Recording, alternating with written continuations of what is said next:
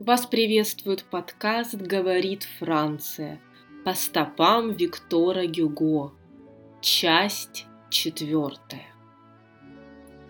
После того, как цензура запретила пьесу Виктора Гюго «Марион де Лорм», писатель начал работать над новой пьесой, которая взбудоражит умы того времени, вызовет небывалый ажиотаж и фурор. Пьеса, которая станет флагманом романтического театра. Эрнани. Имя героя Эрнани взято из названия пограничного испанского городка, через который Гюго проезжал в 1811 году. Навеяна испанскими детскими воспоминаниями, эта пьеса была написана не столько, чтобы взорвать стандарты французского театра, как для того, чтобы попытаться выйти за границы реальности. По сути, это первая фантастическая пьеса, поставленная во Франции на театральной театральной сцене. Здесь все в лучших традициях Гюго. Абсурд, несовместимость, неимоверность. Как написал исследователь Алан Деко, «Dans l'âme de Hugo, sans cesse la grandeur côtoie la folie». В душе Гюго величие постоянно соседствует с безумием. Однако в первую очередь эта пьеса известна своим резонансом. Во время ее постановки в комедии «Францесс» разыгрывались целые баталии между приверженцами классического искусства и молодежного романтического. Вечер премьеры 25 февраля 1830 года отмечен как начало военных действий. В зале два непримиримых лагеря и в этот вечер, как и в последующие 45 вечеров, победа на стороне романтиков. После премьеры Виктору приносят письмо от Шатабриана. Детский кумир Виктора пишет ему «Je m'en vais, monsieur, et vous venez». «Я ухожу, месье, а вы приходите». Обратной стороной медали славы Гюго окажутся угрозы расправы, поступающей к нему домой с требованием снять пьесу с показа. С этого дня с театра домой его будут провожать два своих человека. Сам Виктор лишь смеется над своими телохранителями. Однажды ночью он пойдет гулять один по бульвару Монпарнас. Именно гуляя, Гюго лучше всего думается и сочиняется.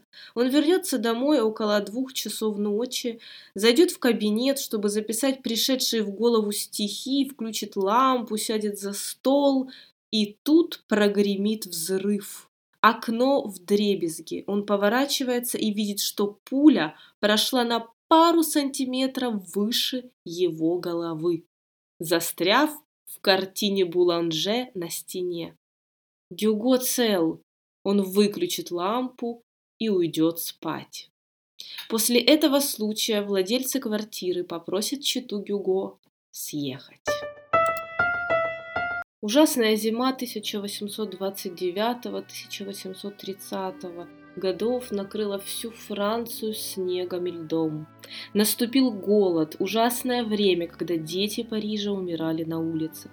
Несколько филантропов попросят Гюго написать стихи об этом, дабы деньги от их продажи пошли нуждающимся безработным.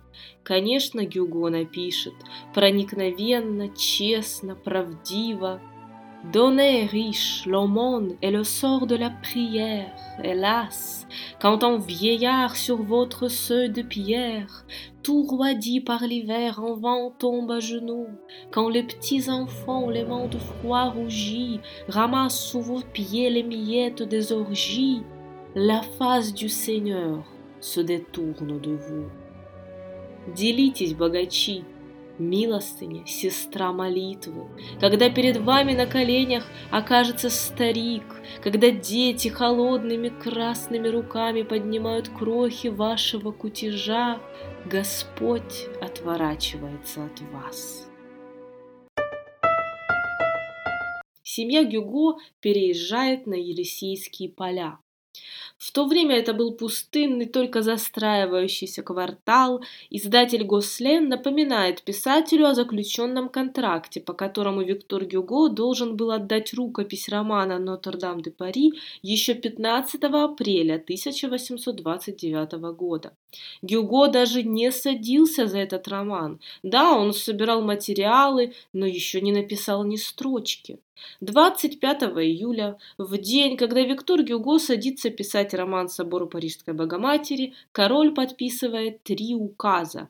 Первый распускает палату депутатов, второй вносит правки в избирательный процесс, третий ограничивает свободу прессы.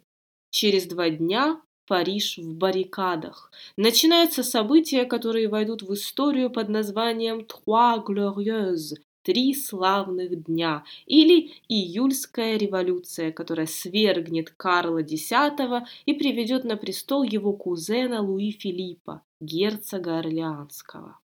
Бурбоны, которым Виктор Юго был честно верен, теперь покидают историю. Во время этих событий 28 июля в семье Гюго родится четвертый ребенок, вторая девочка, которую назовут Адель. Теперь в семье Гюго Шарль, Тото, Дидина и Адель 2. Так ее будут называть, чтобы не путать с мамой. Виктор Гюго в смятении. Он не знает, что ждать от этой революции от Луи Филиппа, который заменил наполеоновского орла на петуха в качестве официальной эмблемы. Подумав, однако, Виктор Гюго пишет оду молодой Франции, которая, по словам Андре Муруа, лучше бывших поэм, что говорит о его искренности. Frère, et vous aussi, Vous avez vos journées, vos victoires de chaînes de fleurs couronnées, vos civiques lauriers, vos morts ensevelis, vos triomphes aussi beaux à l'aube de la vie, vos joncs étendards troués à faire envie à de vieux drapeaux d'Austerlitz. О, братья, и для вас настали дни событий, Победу розами и лавром уберите, И перед мертвыми склонитесь скорбно ниц. Прекрасна юность и безмерная отвага, И позавидуют пробитой ткани флага Твои знамена, Аустерлиц. Гюго сам объясняет свои политические воззрения. Республика еще не созрела, пишет он. В республике он видит завершенную форму общества, но на данном этапе обществу еще предстоит пройти определенную эволюцию. По мнению Гюго, невозможно доверить всеобщие выборы невежественному народу. Для начала нужно сделать всеобщее образование. Эта революция стала отличным поводом для Гюго, чтобы отсрочить выдачу рукописи романа «Собор Парижской Богоматери». Писатель известил своего издателя, что во время транспортировки его записи из дома тестя некоторые вещи были утеряны, в том числе и записи романа. Гаслен, конечно, не был глупым человеком и, скорее всего, понял уловку, однако согласился перенести срок сдачи рукописи на 1 февраля 1831 года. У Виктора Гюго остается пять с половиной месяцев, чтобы написать роман. Писатель закрывается в своем кабинете, практически не покидает дом. Его жена в воспоминаниях потом напишет «Il entra dans son roman comme dans une prison. Il était fort triste». Он вошел в роман, как в тюрьму. Он был грустен. Персонажи этого романа – Квазимода, Эсмеральда, Клод Фролла, Фэбби, другие – гротескные, выдуманные, но ставшие мифическими, а значит близкими к нам и по сей день. Возможно, кто-то и не знает, кто такой Виктор Юго, но уж историю цыганки и горбуна слышал каждый. В этом и заключается магия Гюго – писать бессмертное произведение. Поэтому мюзикл «Нотр-Дам де Пари» в 21 веке прозвучал так злободневно. Этот монументальный роман был написан за четыре с половиной месяца. Роман, где главным героем стал католический собор, проясняет многое в вере самого Гюго. В то время он читает и перечитывает Библию, но однозначно отрицает любую религию. Для Гюго между Богом и человеком нет посредников. Кстати, в главе «Ceci tuera cela» – это «убьет то», отсутствующее в первом издании романа, автор заявит как раз о том, что пресса убьет церковь. Возвеличивая печатную книгу, Гюго говорит о том, что она заменит каменную книгу. Влияние этого романа на французскую архитектуру бесценно. До него строения, возведенные до эпохи Возрождения, считались варварскими, После него стали почитаться словно каменные Библии. Был создан комитет по изучению исторических памятников. Сам же собор Парижской Богоматери, будучи в тот момент в полуразрушенном состоянии, повисшей над ним идеей его сноса, был спасен. Его начали реставрировать и ценить. Когда Виктор Гюго уже почти заканчивал роман, визит его друга Сент-Бёва огорошил его и поразил в самое сердце. «Гюго, я люблю вашу жену». Эти слова прозвучали как приговор в семейной жизни Гюго. Самое ужасное, что его жена тоже любит Сент-Бёва, а не его, Виктора Гюго, Писатель был поглощен работой, Адель была обделена его вниманием, а Сент-Бёв приходил почти каждый день и просто сидел с ней и детьми, разговаривал, интересовался. Так гений Гюго не устоял перед человеческими обыденными радостями. Ему еще не было тридцати, когда его супруга объявила ему о том, что больше не хочет детей, а значит не хочет интимной жизни. Огромный удар для Виктора, который продолжал любить свою жену еще долгие годы. А сейчас 28-летний Виктор Гюго остается без личной жизни. Здесь стоит отметить, что Гюго мужчина очень любвеобильный, поэтому остаться без женского внимания для него, как потерять вдохновение для поэта, немыслимо и болезненно. Давайте помнить об этом факте, когда дальше начнем осуждать Гюго за романы на стороне. Сразу скажу, что несмотря ни на что, жену он не бросит и семьи не уйдет.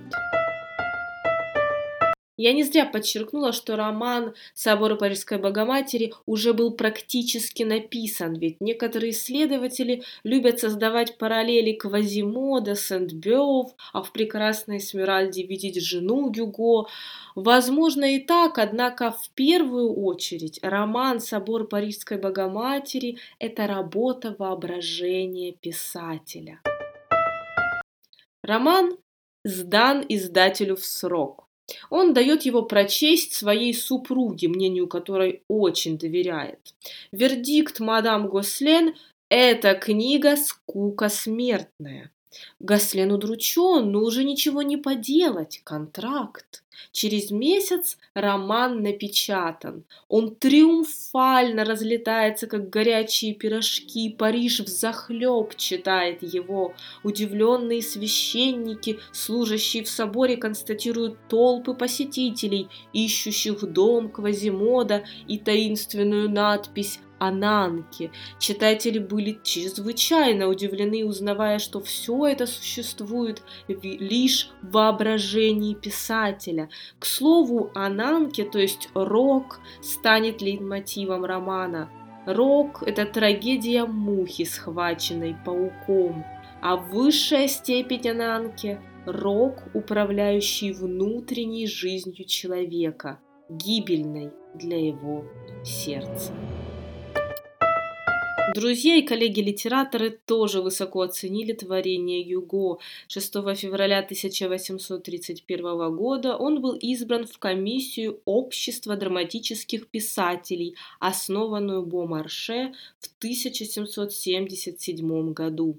Через пару лет Луиза Бертан захочет сделать из романа Гюго оперу под названием «Эсмеральда». Гюго обещает написать либретто. В итоге в 1836 году опера на музыку Берлиоза поставлена. К сожалению, ее ждет провал, в отличие от грандиозного успеха романа. Отличительной чертой Гюго в повседневной жизни будет экономия. Помня бедность и понимая нестабильность профессии писателя, Виктор Гюго будет размещать свой заработок под проценты, чтобы жить на них. Даже когда Виктор Гюго будет получать большие гонорары, его привычки не поменяются. В дополнение к этому материализму есть еще другой – просчитывать свое творчество. То есть Гюго понимал, сколько страниц печатного текста и за какую сумму он получит, а значит ставил себе четкие дедлайны и каждодневную выработку и старался всегда их придерживаться. Творчество творчеством, но и о насущном нужно нужно помнить. Интересные воспоминания Антуана Фонтане, присутствовавшего при том, как Гюго брился. Посмотрели бы вы, с какой невероятной медлительностью он точит бритву, потом четверть часа держит ее под мышкой, чтобы она согрелась, потом приступает к омановению розовой водой и выливает себе на голову целый кувшин. Так что привычки у Виктора Гюго были разные. На чем-то он экономил, а на чем-то нет. И вот писателю 30 лет. Не осталось ни одного француза, который бы не слышал о Викторе Гюго. Его читают, им восхищаются, уже не только во Франции, но и за ее пределами. Сам Виктор Гюго той поры уже не 18-летний задорный мальчишка, борьба и горечь сказались на нем. Его облик стал более царственным, взгляд часто задумчивым. Все его писательское и поэтическое окружение завидовало его успеху. Друзей как таковых нет, зато врагов прибавилось значительно. Самолюбие соперников не могло выдержать успеха Гюго. Андре Муруа так пишет о том времени. В ту пору, когда Байрона уже несколько лет не было в живых, когда Гёте и Вальтер Скотт были на пороге смерти, а Шатабриан и Ламартин умолкли, Гюго с появлением его Эрнани, собора Парижской Богоматери и осенних листьев бесспорно был первым писателем мира это не доставляло другим удовольствия. Поэт опубликовал в один год и роман «Нотр-Дам-де-Пари» и сборник стихотворений «Осенние листья». Завистники вменяют Гюго нескромность, однако такие атаки подталкивают Виктора Гюго лишь ощущать свое превосходство. Все эти люди, нападающие на писателя, просто не понимают, он гений, который осознает свою гениальность, а значит трезво оценивает свои возможности и самого себя. Тонкую натуру поэта, конечно же, ранят эти нападки, но не могут сбить с пути.